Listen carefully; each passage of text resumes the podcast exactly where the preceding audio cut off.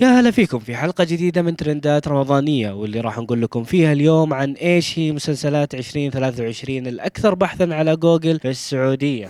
إحصائيات جوجل قالت أن طاش العودة ببطولة ناصر القصبي وعبد الله السدحان كان بيحظى بنسبة البحث الأعلى ضمن جميع المسلسلات عبر محرك بحث جوجل في البداية، لكن مسلسل شباب البوم ببطولة فيصل العيسى، عبد العزيز الفريحي، مهند الجميلي سيطر على الترند واحتل المركز الأول بشكل مستمر لنهاية رمضان.